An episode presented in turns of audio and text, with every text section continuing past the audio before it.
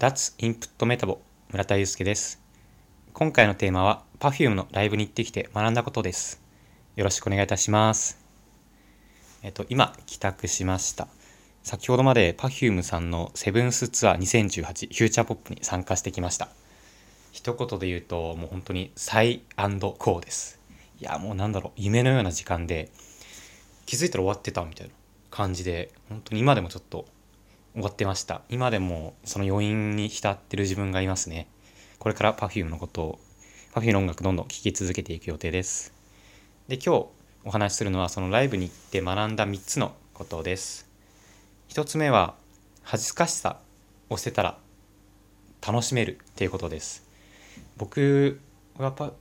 Perfume そのライブの前半の時は結構なんか周りの目とか友達の目を気にしてしまって声出せなかったりとか。そのライブの音楽に乗れなくてちょ静かに見てたんですね。やっぱりその普段そんなに僕はしゃぐ方なタイプじゃなかったりとか乗ってる姿っていうのを見せたことないんで友達にどう思われるかなっていう人の目をすごく気にしてたのかなって思ってます。でもそのライブが進んでいくにつれてどんどん楽しくなってきちゃってなんか自然と体が動いてきたんですね。でそれでもいやそんな友達人の目とか気にせずにどんどん楽しんでいこうって思ったらどんどんどんどん楽しくなっちゃってもう最後の方ノリノリだったりとか結構声大声出して叫んでました。さっきまでちょっと声枯れてました。やっぱり人の目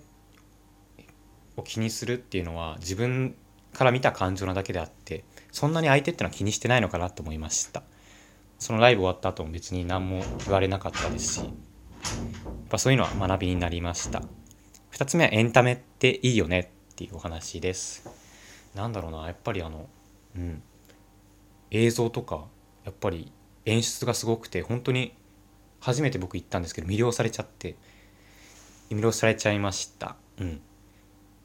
ぱなんだろうなこれからの時代エンタメは伸びるとか言われてますけど本当にそうなんだなって思ってます。人のワクワクを楽しむ場っていうのはすごくいいなって思いました。で3つ目が好きで集まる場っていうのはいいなって思ったことですやっぱりその皆さん Perfume の曲が好きとか Perfume さんのが好きっていう人人たちが一緒に熱狂したりとかする場してたんですよね。うん、曲に合わせて手を振ったりとか、うん、やっぱりそういう好きで集まれる場っていうのは楽しいなって思って思ってます。僕もその自分の好きをどんどん大切にしていきたいですしそういう